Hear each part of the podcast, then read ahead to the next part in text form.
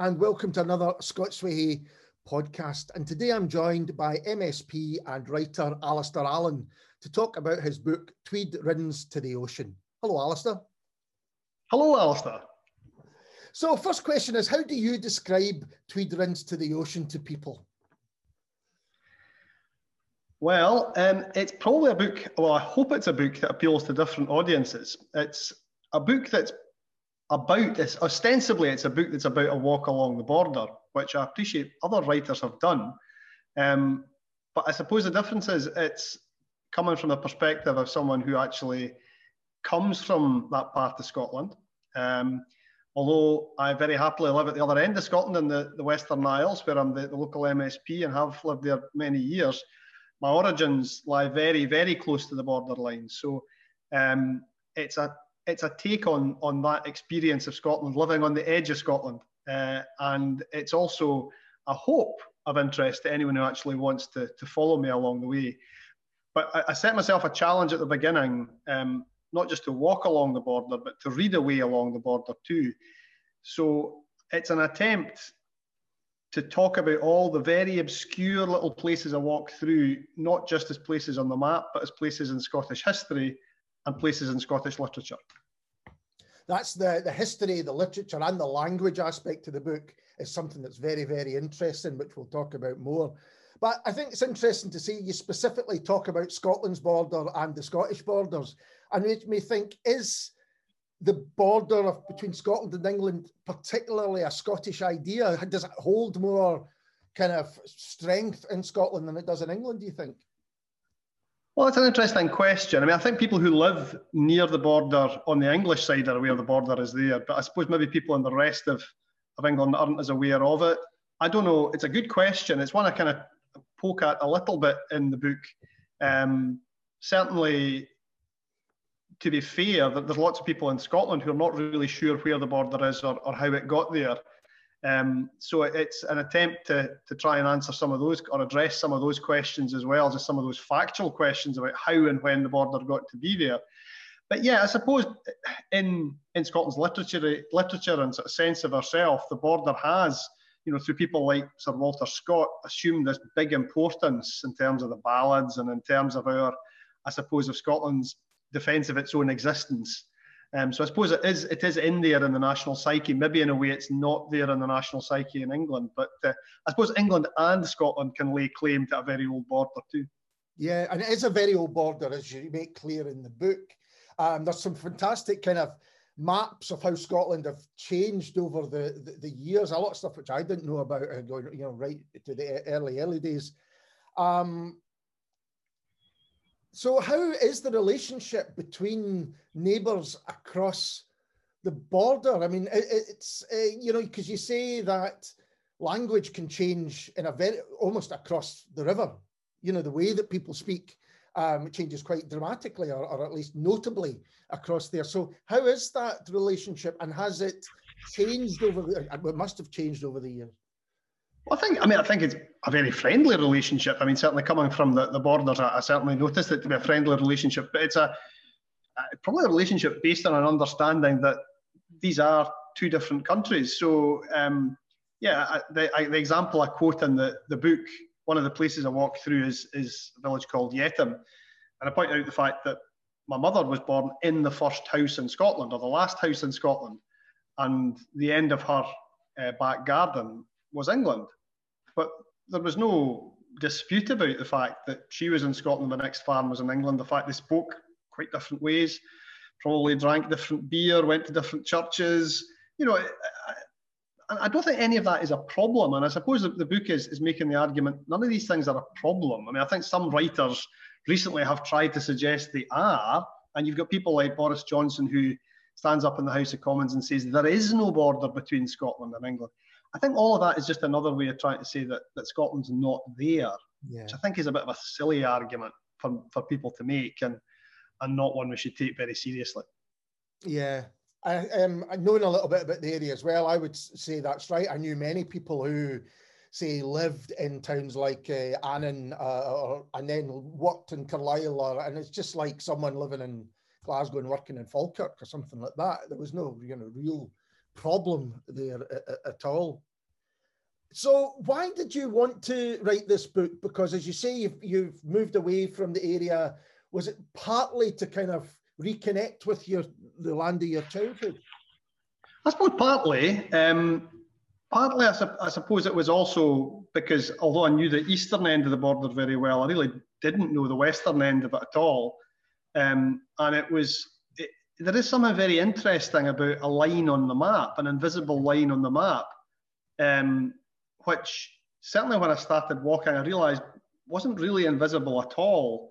It was something that was part of my mental furniture growing up, in an entirely positive way. And for most of the border, it's actually, it's an interesting line. I think there's only about 2 miles of it are a straight line. And it follows natural features, it follows historical features. It's a line that's been there a long time. As you mentioned, if you look back into the Middle Ages, you can see how before Scotland and England were really states, the border did move about. But the border's been exactly where it is, really, since the 13th century. Yeah.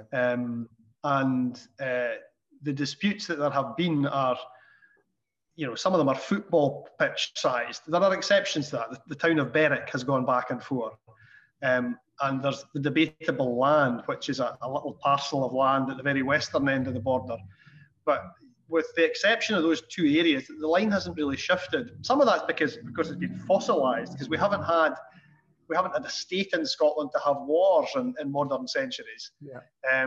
So some of that's the reason for that. But it's difficult to point to a country in the world that has an older land border. I think Andorra can probably beat us. But it's difficult to find one. Maybe that's the next book, Walking the Borders of Andorra. The weather might be better, that's for sure. Might be up in the Pyrenees. Yeah, it's very interesting, I think, that you do try and stick on the whole as close to the border as possible, even though that provides some tricky walking. Yes, it was a bit dogmatic the way I approached it. I mean, I was quite liberal in the way I decided what books to read on the way, but I was pretty dogmatic about following the border.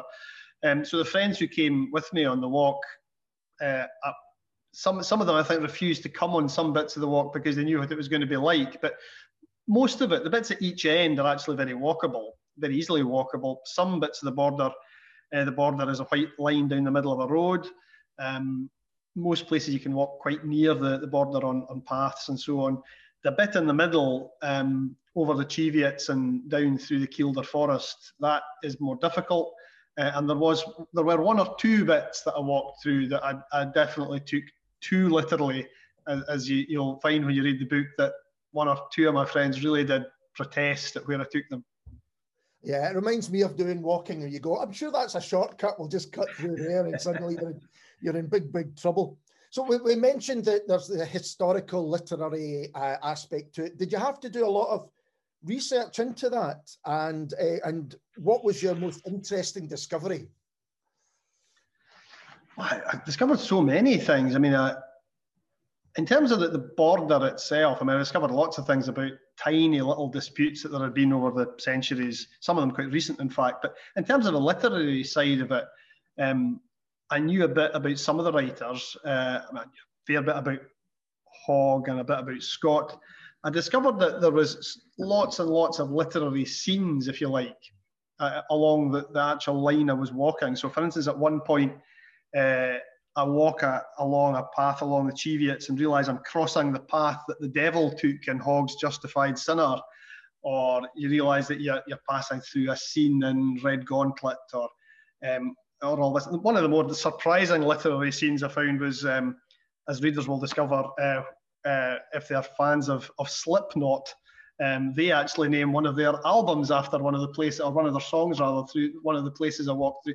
So it's an interesting mixture of stuff. And I've tried to mix in historical stuff, 18th and 19th century literature, but also a bit of medieval literature as well, and also some forgotten writers. So I've mixed in some writers who are very local, or some writers who actually did have national prominence but have been completely forgotten, perhaps justifiably forgotten, and also the border ballads. So many of the border ballads are not about a particular place. They're, you know, they're like folk stories that appear in different places at different times.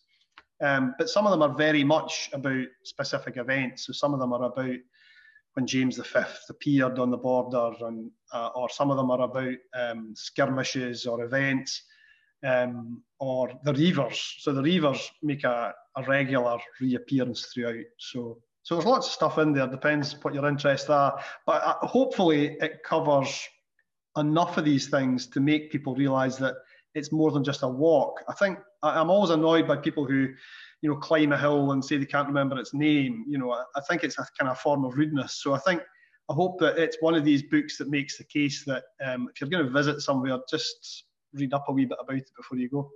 It makes for such a more interesting read, apart from anything else. And it did make me think, you know, do you think that the borders have made enough of that kind of literary past? Because, you know, you've got, as you say, Hogg and Scott, you've got Thomas Carlyle, you mentioned Burns latterly, you've got Hugh McDermid as well in the area. I mean, there's so many.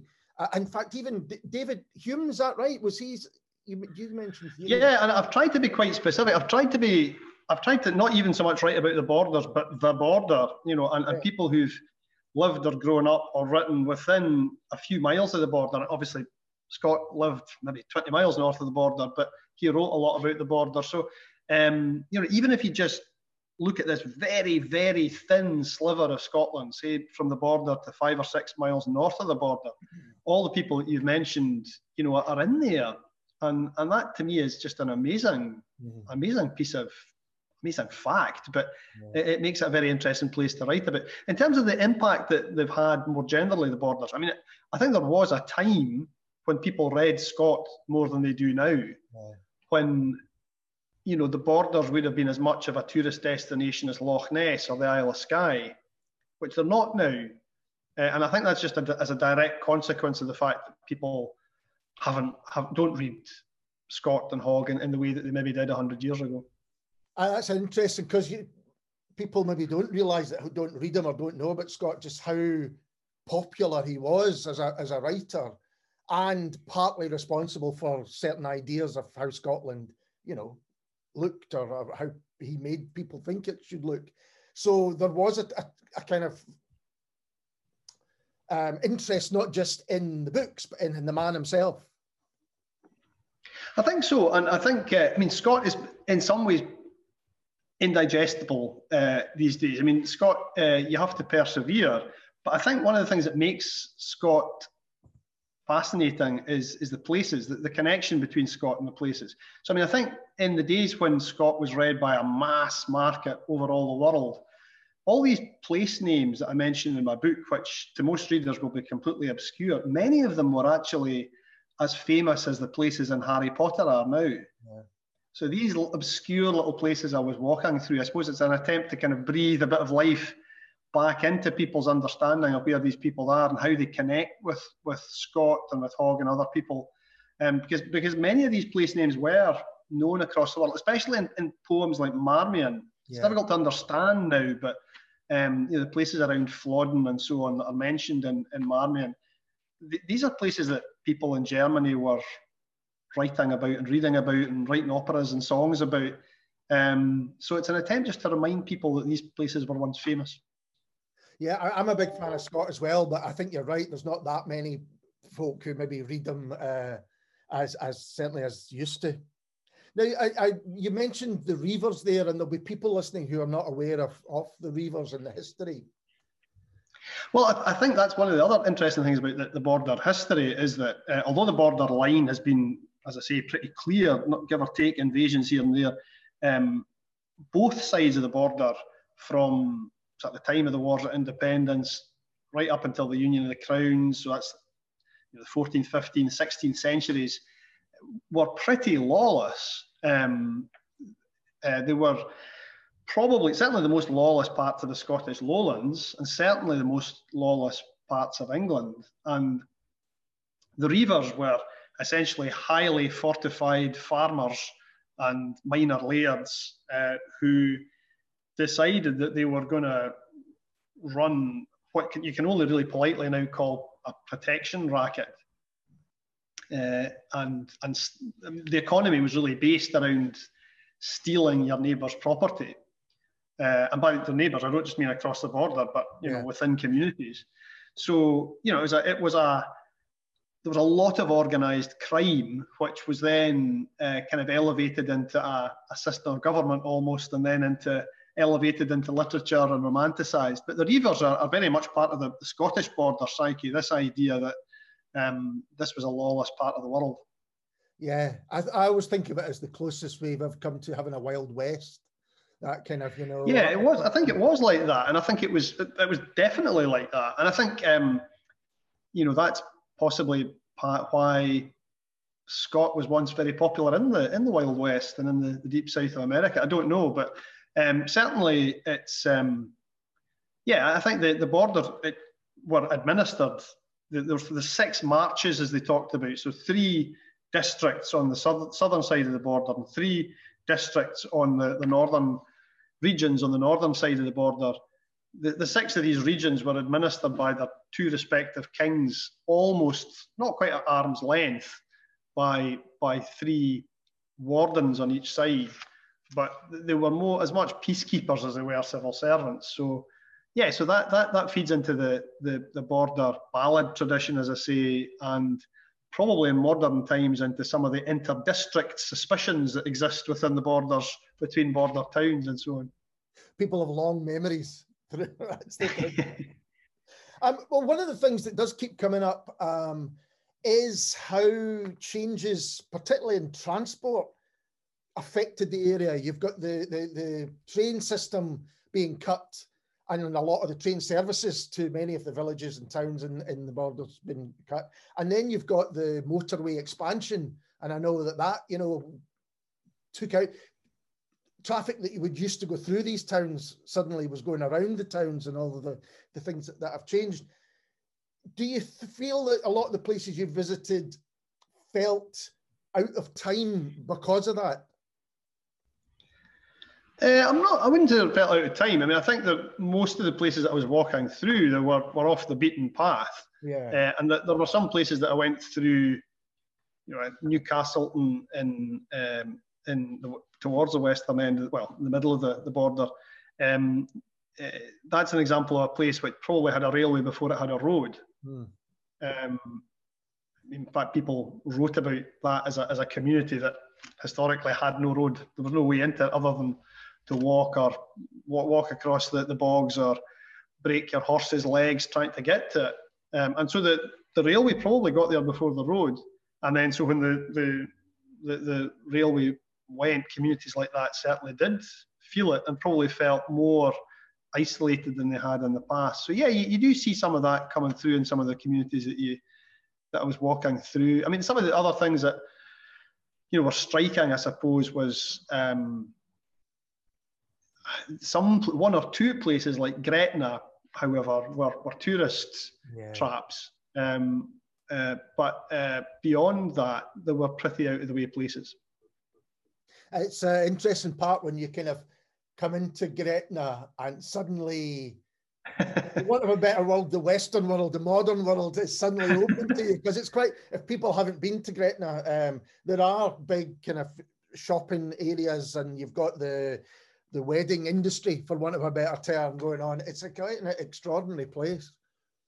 Yeah, it's quite a shock to the system when you've just walked. I didn't do it all in a one-er, but when you walked along the border through these out-of-the-way places, and then you hit Gretna. Gretna only has a couple of thousand people in it, I should say, but it's a busy place. And of course, Gretna has featured in people's understanding of the border, and it's a kind of synonym for the border, and it's the wedding industry, as you say, which is there because of differences historically in marriage law between Scotland and England. So again, it's an unexpected thing to come across. The other thing in that part of the border that I didn't really know about was the Solway Firth, which is a stunningly beautiful place, and which, without giving away any spoilers, was the site of the most recent border dispute, which was just in the 1970s. So the border takes you all the way just beyond Annan. It follows the Solway Firth out to there, and then officially the sea begins. Yeah, because you, well, again, the hotel you end up in, I know well, and you, that view, you see, kind of almost looking back from where you came is quite an interesting way to finish, definitely. But I guess, actually, that thing about Gretna is kind of what I'm thinking about, is it is still on a main transport line. It's on the main road in and out of Scotland, whereas the places that you've come from, coming from east to west, have lost a lot of that connection, if they ever had it in the first place. Possibly, yeah, possibly. Yeah, I mean, I think because of the fact I'm going along the border very literally, you know, I'm missing out some of the main border towns to some extent. But yeah, the border itself is, parts of it are quite wild. The wildest bits of the border, as I say, are probably, the bits to avoid are probably down near Kielder and going through the forest. There's an enormous commercial forest, takes up a huge chunk of the western part of the border. The area of the forest is bigger than London. Oh, so this was built after this built, I say built, Freudian slip, but was planted just after the Second World War. The other thing that I didn't know about and didn't expect to find is something called the Scots Dyke, which was, I suppose, the last bit of the border, the last couple of miles of the border to be defined, near Canonbie, at the western end of the border, where the two governments agreed to dig a little ditch for 2 or 3 miles to divide up what had until then been the debatable land. And I was amazed walking through the woods to see that bits of it are still there, this little ditch that the two governments dug. I mean, a lot of people commented on Facebook, actually, when I was doing the walk, that a lot of bits of the border, when you compare them to other borders in the world, are actually quite unthreatening. You know, mostly it's a fence between two fields, or it's a little ditch that somebody dug 500 years ago, or it's a burn. So it's a quite an unthreatening border. Well, I think most parts you could be across it both ways and not even known. You know, you could have, apart from, you know, where there's definite things like rivers or anything like that, there are times. And going back and walking these areas, did you have anything changed about your mind on the area? Did it kind of support what you already thought? To start, how old were you when you left? So, you know. Well, I suppose, I went to university when I was 18. So, I mean, I grew up in a little village near Selkirk, and yeah, but I still have family in the borders. I'm still down there quite regularly. But yeah, I suppose I haven't lived in the borders since I was 18. I went away to university. But I think I suppose what it probably confirmed in my mind is that despite, excuse me, despite the fact that quite a lot of writers have tried their very best to say that the border isn't there, it very definitely is. You can answer that in different ways. You can look at the literature, you can look at just people's understanding of the place that they live in. You can just look at the fact that Scotland exists. As I say, you know, many of the attempts to say the border isn't there is just another way of saying that Scotland isn't there. Yeah. And I think that people in Scotland are more and more aware that Scotland is there. Borders are a fact of nations that are connected to other nations by land. And I just think people are probably going to get a bit more relaxed about all this in the future and celebrate it a bit more. And I think that comes down to the people that I know from that area are well aware that it exists. You know, it's part of who they are and part of the area that they're in. I think a lot of people might think, rather than walking the border, the thing to do in that area would be to walk Hadrian's Wall, but that's yes. That's a much more difficult thing. I've tried that myself, and it's difficult. Oh, yeah, right. It's a long, long time ago. Right. That's one of the interesting things, is a few people did comment when I was doing all this. They did say, well, why did you not just walk along Hadrian's Wall? Well, you have walked along Hadrian's Wall. I didn't do it. I attempted it. I did not do it. Oh, you attempted it, right. But I mean, Hadrian's Wall is used as a synonym, of course, for the border, and people talk about north of Hadrian's Wall. You know, my grandmother on my mother's side, I think, was born north of Hadrian's Wall, but she was very much a Northumbrian. She was very much English. So, you know, Hadrian's Wall and the border have never coincided. So Hadrian's Wall begins right on the border, almost begins right on the border in the Solway Firth. But by the time it gets to the east coast, it's about 70, 80 miles south of the border. So the Hadrian's Wall has never formed the border of Scotland and England. It's a defensive structure, obviously, that the Romans put there at a time before Scotland and England existed. But it's never, ever formed the border between Scotland and England, and that often is a surprise to people.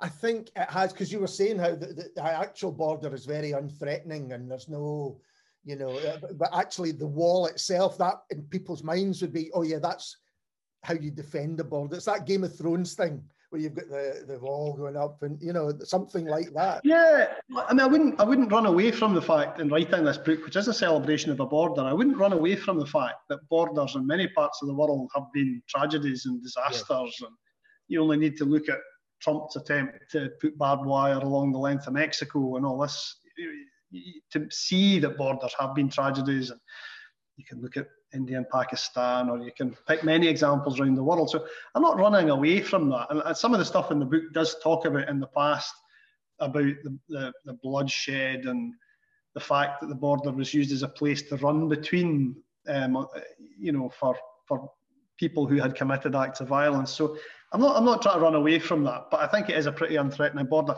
The one thing I haven't mentioned though as well is that the other thing I kind of discovered a bit more about when I was writing this book is my mother's family and the gypsies, because Yetham was the home, the village near Kelso was the headquarters of the gypsies in the south of Scotland, and the gypsy monarchy existed there up until not much over 100 years ago.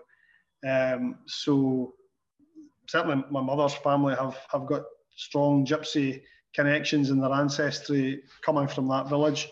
And that was a part of my own history I hadn't really thought about or discovered until I researched the book. And that makes me think about the people that you encountered on as you went along. Did you feel that there was a change or no more than anywhere else? Because you've got, I guess what I'm thinking is you've got different industries as you move. You've got farming, and then as you get closer to the Solway, you've got fishing, and then of course you get more modern industries that were set up in the area as well. Yeah, I suppose the only really industrialised places on the border itself are Annan and, well, to some extent Gretna, and then at the other end, Berwick. There are probably more industrialised or semi-industrialised towns on the Scottish side, immediately on the Scottish side, than on the English side. On the English side, in Northumberland, big stretches of that are given over to the MOD, who have a huge range where they fire shells and things, and there's probably more villages and towns immediately on the Scottish side of the border than on the English, certainly throughout the eastern part of the border. But yes, tourism is an industry too, and although kind of joke a bit about Gretna, it's an industry that was very much invented really by Sir Walter Scott, so there's a kind of tie in there as well. Yeah, I hadn't thought about that, but you're absolutely right. And something that, while I was reading the book, came up in the news, which made me think about borders, was the Welsh and English border and the Chester football situation, where you had the rules for Wales, the COVID rules for Wales, and I think that's where the pitch is, about the car parks in England. And so... yeah, there's not many examples of that in Scotland, no. You know, I couldn't find, for instance, a house that had its gate, you know, that where one half was in Scotland and the other half was in England. I definitely couldn't find that. But you mentioned football, and of course, interestingly, Berwick Rangers. This leads, I suppose, into talking about the ambiguities of Berwick.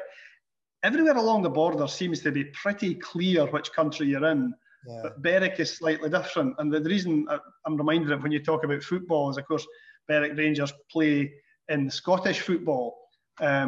And famously beat Glasgow Rangers in 1967, which they still talk about in Berwick. And yeah, there are things about Berwick which are slightly confusing, but one of them being, of course, that the Scottish county of Berwickshire does not contain Berwick, and hasn't done for 5.5 centuries. And since the end of the 15th century, Berwick has been either in or administered by England. But Berwick is still a bit ambiguous. The accent to a Scot sounds English, but to an Englishman sounds Scottish.